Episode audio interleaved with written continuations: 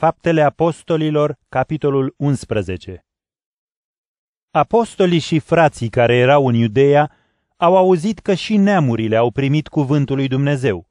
Iar când Petru s-a dus la Ierusalim, credincioșii dintre iudei au început să-l mustre.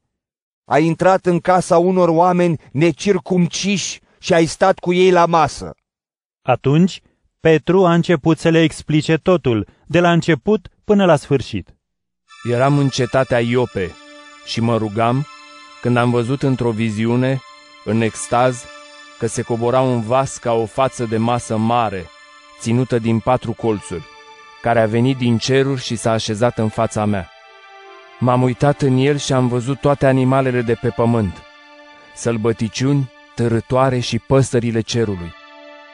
Am auzit un glas care mi-a zis: Petre, scoală-te, taie și mănâncă.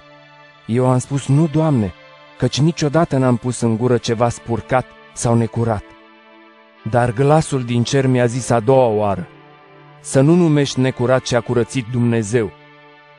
Viziunea s-a repetat întocmai de 3 ori, apoi totul a fost ridicat din nou la cer.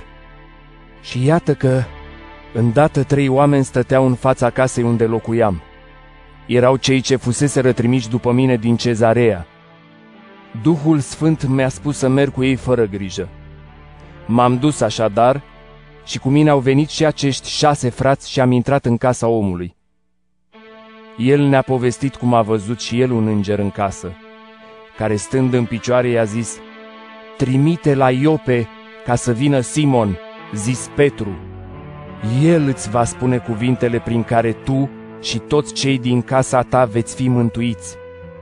Și tocmai când începusem să vorbesc, s-a coborât Duhul Sfânt peste ei, așa cum a venit și peste noi la început.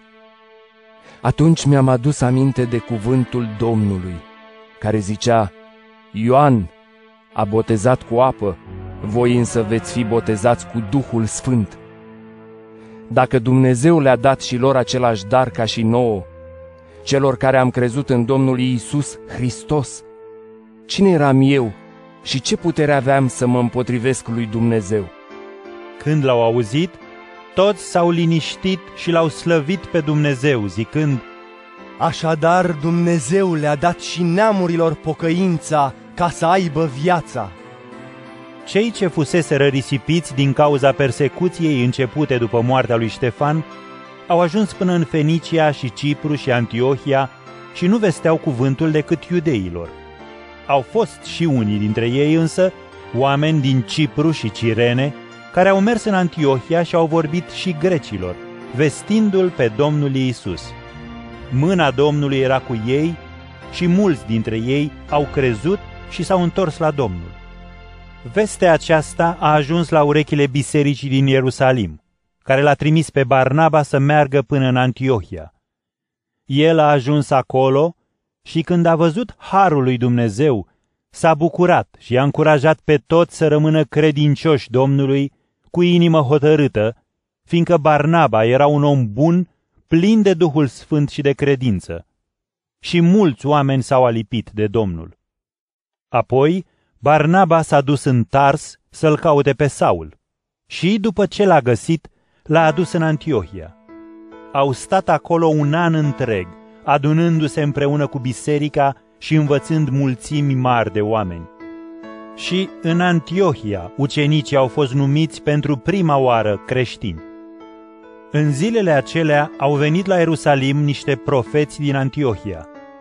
Unul dintre ei, pe nume Agab, s-a ridicat și a vestit prin Duhul Sfânt că va veni o foamete mare în tot imperiul, ceea ce s-a și întâmplat în timpul împăratului Claudiu.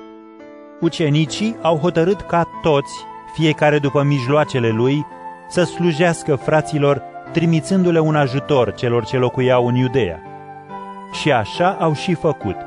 Au trimis darurile prezbiterilor din Iudeea prin Barnaba și Saul.